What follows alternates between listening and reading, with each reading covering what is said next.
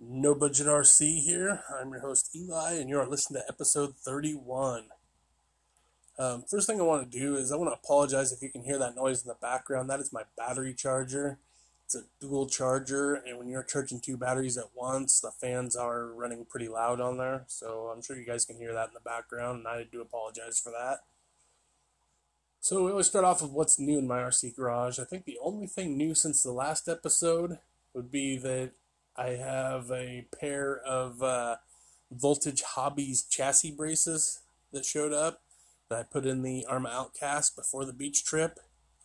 And I think that's really the only thing that's new. Um, so in the last episode, I told you guys I was getting ready to go to the beach um, with the family. We went down there. I took the Arrma Outcast and the Tekno MT410 with me. Um, so the Outcast, uh, if you guys listened to the last episode, is pretty much brand new. I mean, um, the first time that I ran it, I didn't even get a full battery pack through it before it took a bad landing and popped the pillow ball out of the end of the A arm. Um, so I fixed that. I took it to the beach. I didn't even get a full battery pack through before the rear diff started making noise, but it was only making noise in reverse. Um, it was definitely skipping in reverse. I got it back home. I went to work on it. Uh, could not get it to do it. Would not do it. Um, got frustrated. Gave up on it for the night. The next day, I threw a battery pack in it, took it out, and ran it up and down the street in front of my house. I probably ran it about 10 or 15 minutes before I could get it to do it again. So it seems to only do it when it's warm, which leads me to believe that what's happening is the plastic gets warm and pliable, and then that's what's allowing it to uh, the teeth to skip in reverse. Um, so I shut it down, brought it back. I determined that I was 90% sure it was coming from the rear end. So I shut it down, brought it back into the shop, and tore it down. And the teeth look good. So I'm thinking it just needs shimmed.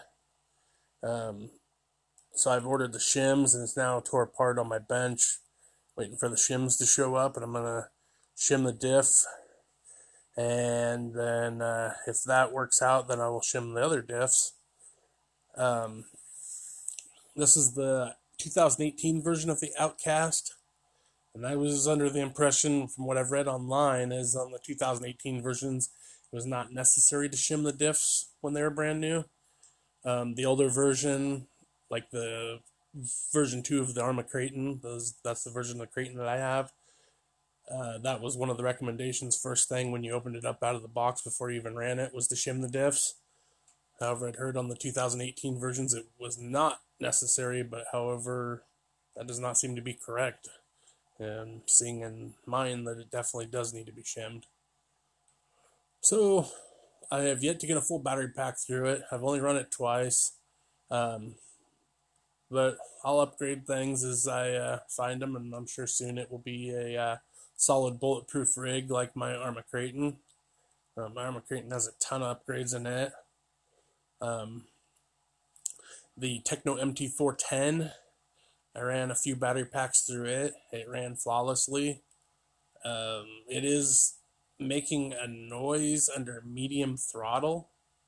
It was actually doing that the last time that I ran it, and then right after that, it stripped the spur gear. So I just chalked it up as to being that the spur gear was starting to strip. Now I'm really wondering what it is. I'm thinking maybe I chipped a tooth in one of the diffs because it only does it on like medium throttle. It doesn't do it on super light throttle or on hard throttle, and it's just a small ticking sound. Um, however, it ran flawlessly. And uh, so I just kept running it, you know, figured either it's going to stay the same or it's going to get worse. If it gets worse, it's going to be easier to figure out what it is. And however, it just stayed the same. Um, ran it hard and uh, it held up. So at this point, I'm just going to keep running it because I can't tell where it's coming from. And it's really hard to tell where it's coming from because it doesn't do it under light throttle or when you lift it off the ground, it doesn't seem to do it. It only seems to do it while it's on the ground or medium throttle. So it's one of those ones that's going to be tough to figure out without just starting to tear everything apart. So either it will, uh, like I said, either it'll stay the same or it'll get worse. So if it gets worse, I'll figure it out. If it doesn't get worse, I'll get it'll get caught the next time I do a full tear down and uh, go through everything on it. Um, other than that, it's really about all I had. It's going to be a super short episode, but I just want to touch bases with you guys after getting back from the beach and let you know how that went. And uh, other than that, I haven't had much time to get out. Been pretty busy. Um, work's been busy, and my work schedule's actually going to be changing here soon. So I've been been pretty busy. Um, if you don't know, I have a uh, YouTube channel. If you'd like to go check that out, you can go to YouTube and just search No Budget RC. Um, do not put up very many running videos as I usually don't have anyone to film for me. Um, I hope to get that changed in the future and start putting up some running videos for you guys. But uh, got a couple ideas on how I'm going to do that. You know, I don't like trying to hold my phone in one hand and radio in the other. I'm just that's you know makes driving difficult, and those aren't really the type of videos that I like watching. So I'm sure those aren't the kind of videos you guys want to watch. So, um, got a couple ideas of camera mounts, or uh, you know, maybe next time I go bashing with the guys, I'll get some video of them running to post up for you guys. Uh, maybe I get one of them to film for a little bit, so I can get some of my trucks on there as well. But well, that's all I had. Sorry for such a short episode, but I just haven't been doing much in RC lately. And uh, until next time, keep it shiny side up, and we'll talk to you later.